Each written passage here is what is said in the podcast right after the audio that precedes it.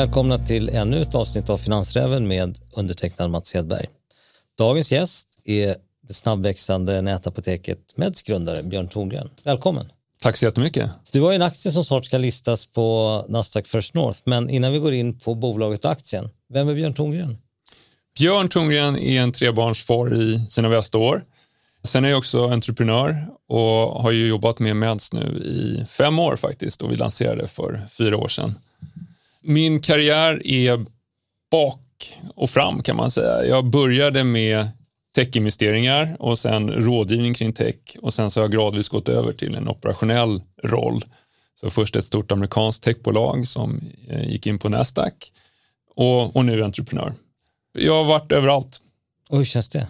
Det känns väldigt bra för då vet man hur det är.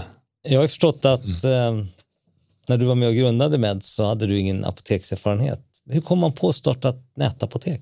Nej, inte bara det. Jag har inte jobbat med e-handel, jag har inte jobbat eh, med apotek. Så det var ju grundförutsättningen att hitta medgrundare som kunde fylla de gapen. Och varför apotek? Det är något som jag har grunnat på länge faktiskt, sen egentligen millennieskiftet. Men då var det ju statligt monopol. Och sen insåg jag nu att nu är det faktiskt möjligt. Det är omreglerat och, och Sverige är den bästa marknaden i världen. Och det är ju en enorm marknad och väldigt dåligt alternativ att gå till apotek. Så det är en, en självupplevd problem som jag insåg att väldigt många delar med mig. Men såg du inte att det var en viss uppförsbacke? Du kan inget om apotek och inget om e-handel heller i någon större grad och så bara börja ta fram ett nätapotek? Jo, och det var ju den, den stora uppenbarelsen att det här var ju otroligt komplicerat och, och förstå sig på alla regler. Och, men, men det finns ju en fördel med det att det är också en otrolig inträdesbarriär för det är lika svårt för andra som, som både verkar och vill ta sig in på den här marknaden. Och var du på väg att ge upp någon gång? Nej, det tror jag aldrig. Men eh, värdet är ju summan av alla problem man löser, i någon, någon som har sagt. Och, och det, det är ju det som gör också att vi eh, är så stolta och nöjda med, med det som vi har åstadkommit. För nu har vi ju verkligen löst väldigt många problem. Hur skulle du beskriva Meds?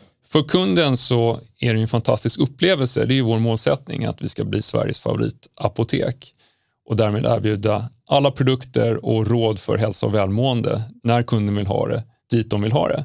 Så det gäller ju att ha så brett produktutbud som möjligt, vara så tillgänglig som möjligt och leva upp till de här höga kraven vi ställer på oss själva och lova kunderna varje dag. Som investering så är det ju en vad vi kallar en defensiv tillväxtaktie egentligen. Vi har ju enorm tillväxt både i vår bransch, i den snabbast växande branschen online i många år och väldigt mycket kvar. För det är en otroligt stor bransch som ligger efter. Och samtidigt så är ju Meds den snabbast växande aktören på den här marknaden. Kommer tillbaka till aktien. Hur långt har ni kommit med att uppfylla ambitionen om bolaget och verksamheten? Skulle säga? Vi har byggt en väldigt bra grund ta vårt huvudmål och bli Sveriges favoritapotek så vann vi ju väldigt fina priser förra året. Årets e-handlare alla kategorier av svensk handel. Det är ju det största priset man kan få. Och vi har 750 000 aktiva kunder. Vi har en verksamhet som verkligen kan leverera flera tusen order om dagen med, med kvalitet. Samtidigt så har vi ju bara börjat och det är nu egentligen det har blivit allmängods att handla online. Inte bara vad gäller schampo och vitaminer utan också nu receptbelagda mediciner som ger den stora delen av marknaden. Och vi har ju passerat eh, vad Handelns utredningsinstitut kallar för brytpunkten på 15 procent online. Och vi tror ju att det här kommer bli 50-60 procent online, precis som elektronik och böcker. Så därför har vi en lång resa kvar. Så vi har en stark position för att vara en, en viktig spelare framåt. Men det är väldigt mycket kvar att göra. Och hur ser konkurrenssituationen ut? Staten och kapitalet är våra stora konkurrenter som jag brukar säga och då tänker jag på Apoteket AB som ju också eh, är 100% ägt av staten och heter Apoteket som att det bara finns ett. Och sen så har vi ICA som är väl sinnebilden av kapitalisterna i, i Sverige. Så det är de och ett par kedjor till och sen har vi ett annat entreprenörsdrivet onlineapotek också. Så det är ganska få men väldigt starka konkurrenter det gör ju att det är väldigt viktigt för oss att fortsätta växa också och fortsätta ha en stark konkurrenskraft så, så vi kan ta eh, så många som möjligt av alla de här kunderna som nu kommer in på marknaden. Vi stannar kvar i konkurrenssituationen. Ser du att det kommer komma ytterligare nätapotek till Sverige? Vi trodde nog att det skulle komma fler när vi började och, och kanske att andra starka e-handlare skulle öppna en apoteksdivision. Och ryktesvis har väl flera tittat på det men har lagt ner av det skälet att de insett att det är en enorm investering, inte bara i pengar och kompetens utan också tid. Och att vi redan är ett par starka aktörer här som, som har gjort det väldigt bra. Det går ju aldrig att utesluta att det kommer fler, men för varje dag så blir det nog svårare och svårare, även för en stor aktör att ta sig in och på riktigt utmana oss som, som nu är här. Och de traditionella retailapoteken, kommer de att börja satsa hårt på, på eh, nätbaserad handel? Ja, det, det, har de gjort. Staten har ju haft online sedan 2006, redan på monopoltiden faktiskt hade de en online-sida. Och vi har ju medarbetare som varit med och byggt upp både deras och, och ICAs online. Så vi, vi känner ju till deras eh, ambitioner på området. Samtidigt så består ju över 90 procent av deras omsättning fortfarande från butikshandel. Och att göra de här två bra samtidigt är väldigt utmanande. Det finns väl få eller inga exempel på en butiksaktör som också har blivit ledande online i någon annan bransch. Och I vår bransch så tror jag att det blir ännu mer utmanande för det är en enorm prisskillnad. Vi är ju enligt undersökningar 40 60 procent billigare på många produkter. Och då är varje konverterad kund från butik en förlust. Och samtidigt så har de ju en organisation som är gjord för att hantera butiker, allt från inköp till logistik och marknadsföring. Det krävs ju att man någonstans bestämmer sig för att överge det här och satsa allt på online för att man verkligen ska bli konkurrenskraftig. Och hittills har vi inte sett någon som är beredd att, att göra det. Så du tror man måste hålla på med antingen eller? Det är en väldig fördel att vara fokuserad på online. Det gör ju också att vi blir faktiskt en väldigt stor stark partner till många leverantörer i och med att en butik har så begränsat utbud. Vi har ju mellan fem och tio gånger så många produkter som en butik. Eh, så att det skapas nya kategoriledare inom i princip varje produktområde som vi har. Och där blir Med som en av de större faktiskt och eh, mest snabbväxande aktörerna och mest innovativa aktörerna en väldigt viktig partner för våra leverantörer. Så det till ifrån hur vi marknadsför oss, hur vi positionerar varumärket, hur vi erbjuder service till kunderna är väldigt svårt att matcha om man samtidigt ska ha en motsvarande butikstjänst och marknadsföra den samtidigt som ett bra alternativ. När du säger bra partner, eftersom ni blir så stora borde ni kunna få ganska bra, en ganska bra förhandlingssituation när ni ska förhandla priser med de här leverantörerna. Ja, vi har ju alltid sett oss som en jämvikt till leverantörerna, att vi, vi gör, jobbar tillsammans för att driva försäljning och marknadsföring. Så det handlar inte om det här traditionella, att man ska pressa leverantörerna så mycket som möjligt, utan att vi har en långsiktig relation och se till att hjälpa våra leverantörer att etablera nya varumärken och vi får ju också mycket mer data på vem som köper deras produkter så att vi kan hjälpa dem också utveckla både kommunikation och produkter så att det verkligen passar den målgruppen som de tror sig ha nått tidigare, men nu vet de ju huruvida det stämmer eller inte. Vad säljer bäst ditt nätapotek? I volym så är det ju huvudvärkstabletter. Eh, däremot så är huvudvärkstabletter billiga produkter med väldigt låg marginal, så det är en liten del av marknaden och det gäller ju hela marknaden. Alltså receptfria läkemedel är bara 10 procent av omsättningen. Receptbelagda läkemedel är 72 procent av omsättningen. Så för oss, så de stora kategorierna förutom receptbelagd medicin eh, handlar ju om kosttillskott, hudvård och egentligen det vi säger allt för hälsa och välmående. Hur bred kan man bli där? Det är ju bredare och bredare vad som är anses som hälsa och alltså allt som förebygger eller behandlar egentligen. Förebygger sjukdomar, uppmuntrar bra hälsa eller behandlar ohälsa ligger inom vårt område och, och så länge en, en kund inte känner att eh, det här hör verkligen inte dit och det märker vi för då, då säljer det inte så, så kan vi ju ut, fortsätta utöka sortimentet och nu jobbar vi exempelvis mycket med träning och, och, det har ju också blivit större inom pandemin, att man faktiskt tränar hemma. Det är också hälsa och välmående. Så att vi testar hela tiden gränserna för alla olika kategorier. Och Det ska ju också passa vår modell att det ska vara lätt att skicka små produkter. Man ska inte behöva prova dem eller returnera dem. Men det är ju något som blir större och större hela tiden och målet är ju att man som kund inte ska behöva handla på tre, fyra olika ställen utan så mycket som möjligt ska gå via Meds. Och egentligen det mesta som du hittar i kökslådor eller i badrummet nu är ju något som vi säljer. Och det handlar till och med om rengöringsmedel. Så många använder ju meds för behov som man kanske inte hade tänkt sig ett apotek. Men så handlar de också om de här klassiska apoteksprodukterna samtidigt. Så det blir en väldigt bra kombination. Vad har ni för tillväxttakt? Vi växte ju över 100 procent förra året och nu i första halvåret så har vi växt med 60 procent. Marknaden fortsätter växa. Apoteksmarknaden är, är i princip den enda som växer online fortfarande. Det kom ju en e-handelsbarometer för, för Q2 här från Postnord som visade just det att eh, dagligvaror backade 26 procent till exempel, men apoteksprodukter fortsätter växa. Men vi växer ju många, många gånger snabbare än marknaden också och det, det vill vi fortsätta med tills vi har nått en, en tillräckligt bra position och där har vi satt finansiella mål på 2,5 miljarder i omsättning 2026. Så det är vi på god väg att nå bit för bit. 2026, vad blir det för tillväxttakt årligen ungefär?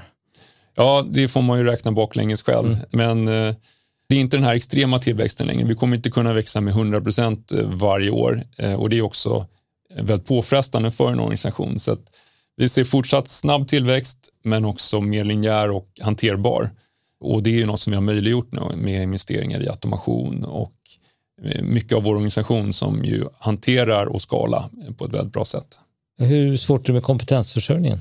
När vi var små och kända så var det utmanande och speciellt när vi rekryterade från stora bolag, stora trygga bolag och hoppade på en liten startup som hade en osäker framtid. Nu är vi mer kända och eh, har väldigt många sökande för alla roller. Så det är ju någonting som eh, man verkligen ser att, att många idag vill arbeta på ett företag som är och driver en förändring, en positiv förändring i en gammal bransch. Och vi har ju också fördelen att sitta på ett och samma ställe, från lager, farmaceut, kundtjänst till inköp, marknadsföring och ekonomi och så vidare. Så att man kan ju verkligen se resultatet av det vi gör varje dag. Det är produkter som kommer in och order som skeppas ut och vi har direktkontakt med kunder hela tiden. Så det här attraherar väldigt många och, och det gör ju att vi har dels högt söktryck men också väldigt låg personalomsättning. IT-systemen måste vara centrala i det här och ni har tagit fram era, utvecklat era IT-system själva till stor del. Varför gör man det? Det är ju ett grundkrav som medgrundarna Adam och Joanna eh, hade när vi körde igång, att vi måste ha egna system. Och det är något man inte, ett beslut som man inte tar så lätt, för det, det är mm. klart att då tar man på sig ett ansvar och fortsätta utveckla och underhålla systemen. Samtidigt så var det ganska uppenbart att det här är något som vi behöver. Det finns väldigt få eller inga bra system för apotek online vad det gäller det mesta. Så vi har utvecklat egentligen alla affärskritiska system från recepthantering till lagerhantering, logistik och eh, orderläggning, prissättning och så vidare. Och Det är klart att det kostar att utveckla. Samtidigt så har man också etablerat en väldigt låg kostnadsbas framåt. Så vi sitter inte med stora licensbetalningar och vi kan hela tiden anpassa och justera systemen för våra behov och även integrera med externa partner. Exempelvis har vi ju haft ett, partnerskap med Kry där vi integrerat vår, vårt receptflöde i, i deras app och det är något som är väldigt svårt om man är beroende av en tredje part. Är det inte stora löpande driftskostnader när man håller på och ska underhålla ett sånt här system? Ja, men det är det ju oavsett hur man gör och eh, Ofta när man tittar på ett externt system så är integrationskostnaden nästan större än att utveckla det själv. Speciellt i och med att det inte är speciellt anpassat för, för vår bransch.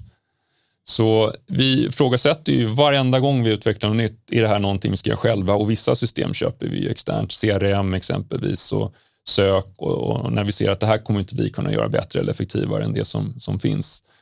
Men generellt så är det en, en fördel både för att vi får något som passar oss och gör att vi kan arbeta mycket effektivare. Men sen även i fasta kostnader att man undviker just att betala stora licenser till externa företag.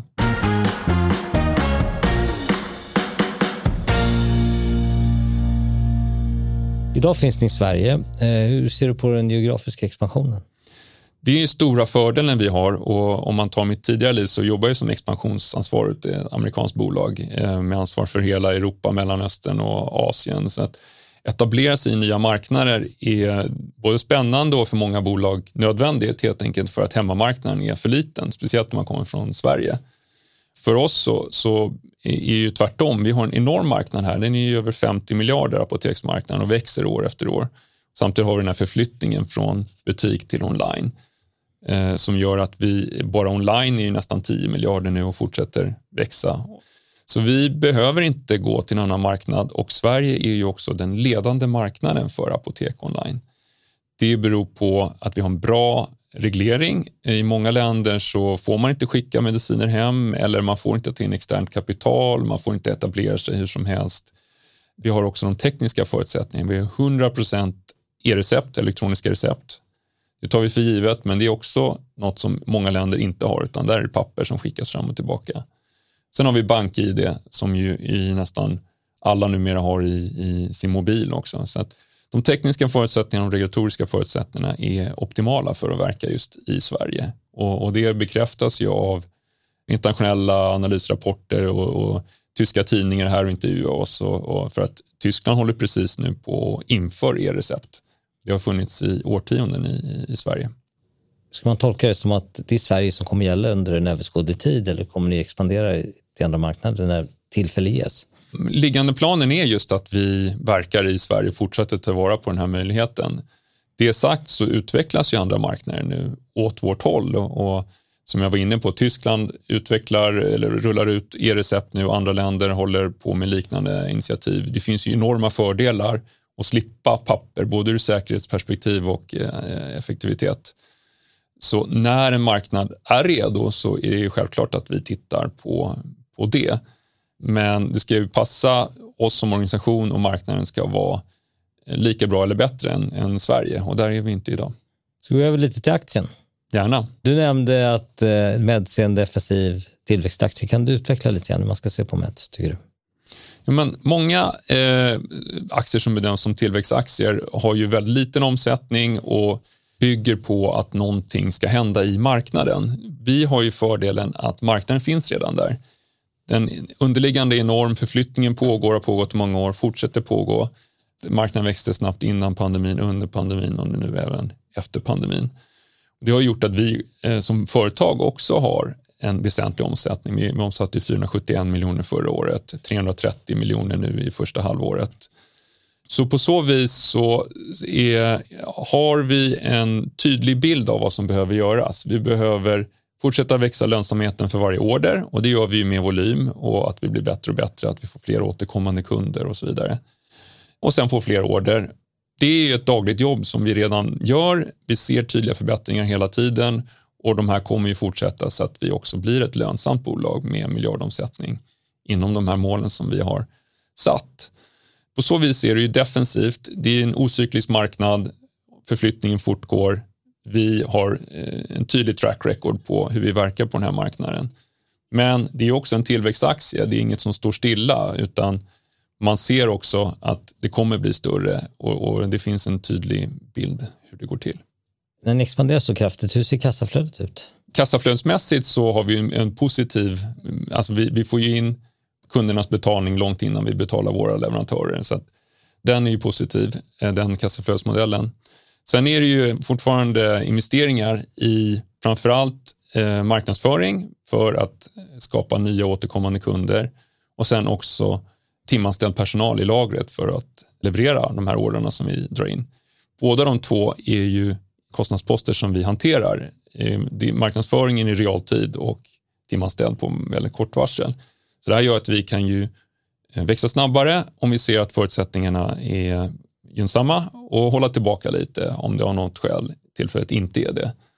Så på så vis så kan vi ju se till att kontrollera vårt eget öde. Det sagt så har vi en, ett mål att bli lönsamma först om två till tre år. Vi ser framför oss att fortsätta investera i den här möjligheten. När du säger lönsamma, är det likhetstecken till kassaflöde? Ja, ebitda-nivå har vi satt på. Ja, Ni ska gå till börsen nu och ni gör ingen ytterligare kapitalanskaffning. Ser du det framför att ni kommer behöva göra ytterligare kapitalanskaffningar? Vi gjorde en nyemission här stött av storägarna och mig själv eh, tidigare i år för eh, att just se till att vi är väl kapitaliserade och vi uppfyller ju också Nasdaqs krav då på minst 12 månaders rörelsekapital. Så det var lite som jag var inne på innan också. Ser vi möjligheterna att växa snabbare så absolut, då är ju en av fördelarna med att vara på en noterad marknad att man eh, får access till en bred kapitalbas, inte bara från eh, retail utan även institutionella investerare som kanske inte investerar i, i onoterat. Det är någonting som vi säkert kommer få anledning att, dra nytta av. Och sen ser vi också möjlighet till uppköp och där har vi ett mål att växa vår andel egna varumärken. Vi har lanserat i Meds namn nu 80 produkter, men vi ser också möjligheter att faktiskt förvärva starka varumärken för att komma upp i 15 procent som är vårt mål eh, av icke receptbelagt som kommer från våra egna varumärken. Och det kan också kräva ytterligare kapital eh, beroende på storleken och på förvärven. När kan man räk börja räkna med att ta här bolag börjar ge utdelning? För det borde ju kunna bli så på, eh, vid någon tidpunkt. Ja, vårt finansiella mål är att återinvestera vinsterna och det sträcker sig fram till 2026 då när vi enligt plan har nått eh, 2,5 miljarders omsättning och, och lönsamhet. Samtidigt har vi ett långsiktigt mål om 7% i ebitda-marginal och ser vi då att marknaden inte växer på samma sätt eller vi har andra eh, väldigt intressanta tillväxtmöjligheter, då är det klart att man, man börjar överväga hur man bäst använder kapitalet. Det är ju en som sagt ocyklisk marknad som växer lite varje år sedan medeltiden i princip. Så att har vi en bra position där så är det klart att på sikt så är det aktuellt. Nu går ni till Nasdaq First North med ungefär 100 aktieägare. Är inte det lite lite? Det är ju ändå en bra bas att bygga ifrån. Samtidigt så är ju målet att kraftigt sprida eh, ägarbasen och ta in många nya aktieägare. Vi har en likviditetsgarant i form av Pareto som ställer kurser så att det alltid kommer vara eh, handel. Men förhoppningsvis så är det snart betydligt fler än, än 100 aktieägare, självklart. Och du själv, hur ser ditt aktieägande ut? Jag är ju extremt långsiktig i Meds och eh, jag tillsammans med övriga storägare har ju sagt att vi kommer inte sälja eh, utan syftet är just att notera aktien, få tillgång till en stor kapitalbas, inte att vi ska sälja aktier. Spännande. Eh, vi börjar närma oss slutet. Är det någonting du vill tillägga innan vi rundar av? Vi är i en väldigt spännande fas. Nu går vi från att vara, många känner ju till med som kund, men nu blir vi också en investering och det är en investering som alla egentligen kan relatera till. 77 procent av alla kvinnor, 66 procent av alla män tar ut minst ett recept om året och nästan alla går ju till apotek eller handlar online. Så vi hoppas ju att där, vi kommer ju vara det första noterade apoteket i, i Norden, alla kategorier, att det får bra uppmärksamhet och, och når en bra spridning. Så vi ser ju väldigt mycket fram emot den här noteringen.